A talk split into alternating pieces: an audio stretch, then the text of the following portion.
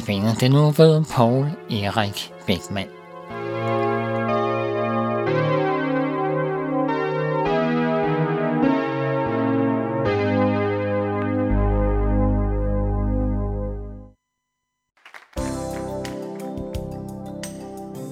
Jesus siger, at Guds rige er kommet nær og er midt i blandt os.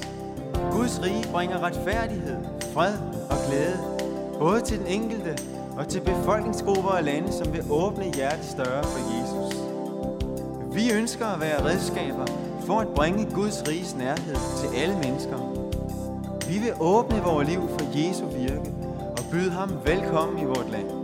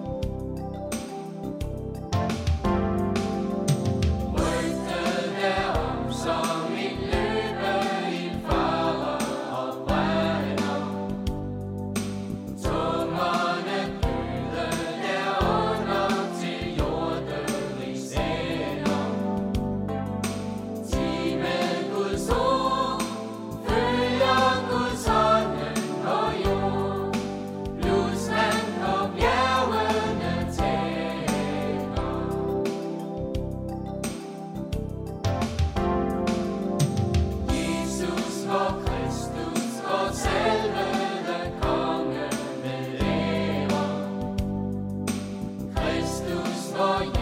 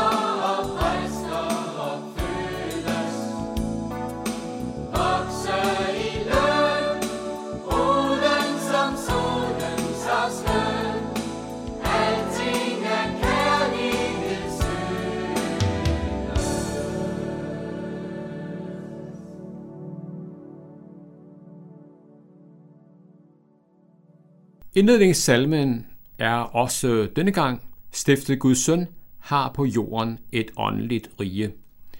Temaet i denne uges notabene-programmer er hjælpen fra Gud til nødstede, for eksempel de indespærrede i minen i Chile, den fortvivlede Julie fra Letland, den eneste der overlevede i et skibsforlis, og digteren i fare i Sorø. Denne gang fokuseres på nogle af dem, som fader vor, ja bønden i det hele taget, har betydet alt for. Afdøde biskop Vincent Lind fortæller gribende om bøndens betydning for ham. Da han som 18-årig med de hvide busser kom hjem fra KZ-lejren Nøgen Gamme, var præst det sidste, han ville være. Gud var han færdig med. Jeg vil, som han siger, aldrig mere have med ham at gøre. Jeg synes, det var for dårligt. Han kastede sig derfor over medicinstudiet men ændrede holdning. Allerede i 1946 nåede han frem til den opfattelse, at aldrig havde Gud været så nær som i KZ-lejren. I KZ-lejren betød fadervor meget for ham, selvom bønden ofte var et kors for tanken. Jo, giv os i dag vores daglige brød. Det var en naturlig bøn, når man var døden nær af sult og sygdom og udmattelse, så kunne han klynge sig til fader vor. Men i sin erindringsbog Mumieskuffen fortæller han gribende om sin mors aftenbøn sammen med de fem børn i dobbeltsengen. Det var en udvidet forbøn, der omfattede såvel familien som apotekerfarens ansatte i firmaet, de nødlidende ude i den store verden, og honningkagebyen Christiansfels drankere og slagsbrødre blev der også bedt for. Men i KZ-lejrens møde med de allermørkeste kræfter blev det svært at fremsige de velkendte formuleringer om Guds vilje og forladelse for skyld. En aften, da en medfange var blevet henrettet, smuldrede fadervor for den 18-årige. Alle fanger, skriver han, følte skam over, at de intet kunne gøre. Da knep det med forlad os vores skyld. For den medskyld mente den unge mand ikke, man kunne få forladelse for. Og der var også en anden, for hvem bøn kom til at betyde meget for. Det var modesejeren Tina Kasmose. Hun havde øh, tidligere sin forretning i nærheden af Israels plads i det hippe Nansensgade kvarter. Og mange af os har hjemme i klædeskabet designting, som hun har lavet. Hun blev på en tur til Japan grebet af buddhismens stillhed, men som ung for hun vild i buddhismen, der var for fremmedartet for hende. Og så kom hun ud for betydelig modgang. Hun blev syg. Butikken tabte noget af pusten. Ægteskabet for en tid lige så, og hendes mor blev alvorligt syg. Hun fik kontakt med en kristen coach, der bad Gud om hjælp, og der oplevede hun virkelig at blive hørt og få Guds hjælp. Og hun blev kirkelig, og som et tegn på sin kristne tro, ønskede hun at blive konfirmeret en gang mere. Og det blev hun altså som 43-årig. Bøn betyder meget. Da jeg stoppede som natkirkepræst ved Sundby Kirke, afleverede jeg efter et par år næsten 500 bønder, som besøgende og medarbejdere havde skrevet. Og natkirken, kan man sige, lærer virkelig folk at bede. I netkirken på Amager havde vi en meget smuk natkirke afslutningsbøn, som jeg også har bragt videre til natkirken i Kalumborg. Den lyder så, den himmelske fader, vi takker dig, fordi vi frit kan samles i dit navn. Lær du os at finde vor glæde i at tage imod din indbydelse til Kristus tro, håb og kærlighed. Vi beder om, at vi aldrig må falde i hovmodets eller mismodets grøft.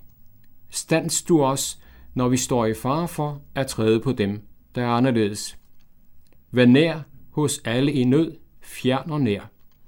Lær du os at værne om alt helligt, dit hellige navn, helligdagen og livets ukrænkelighed, fra undfangelse til den naturlige død.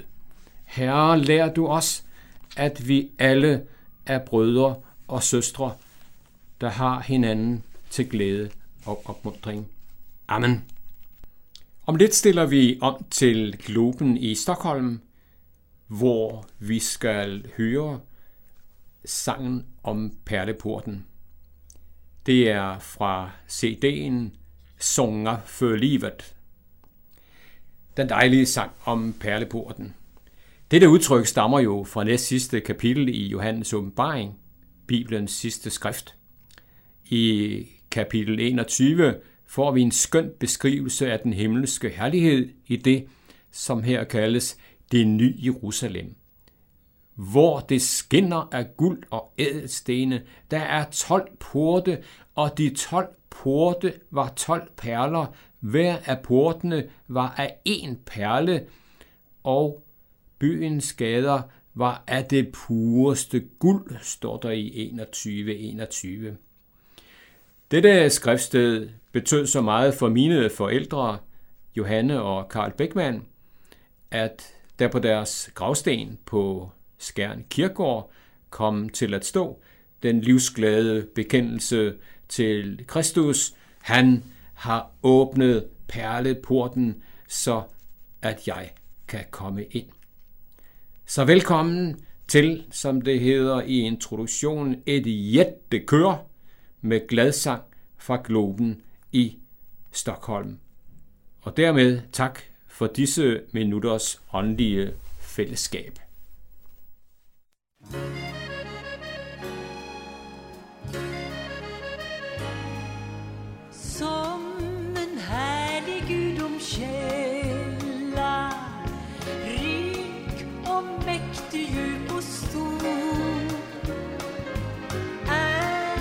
kärlek, nåd och sanning Som i Jesu hjärta bor.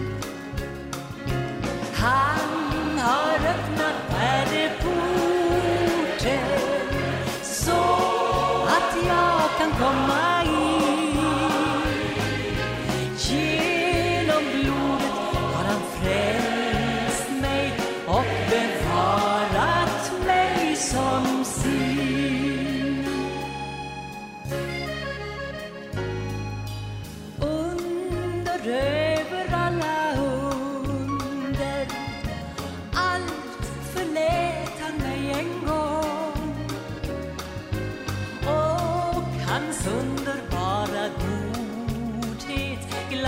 说明。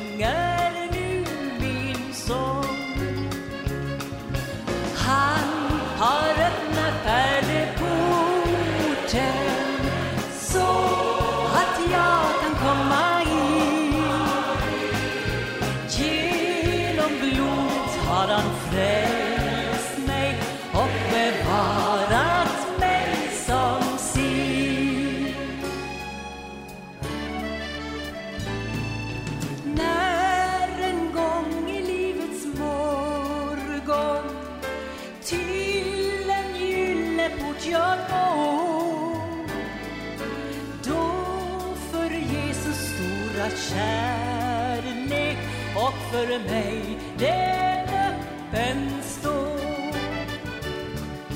Han har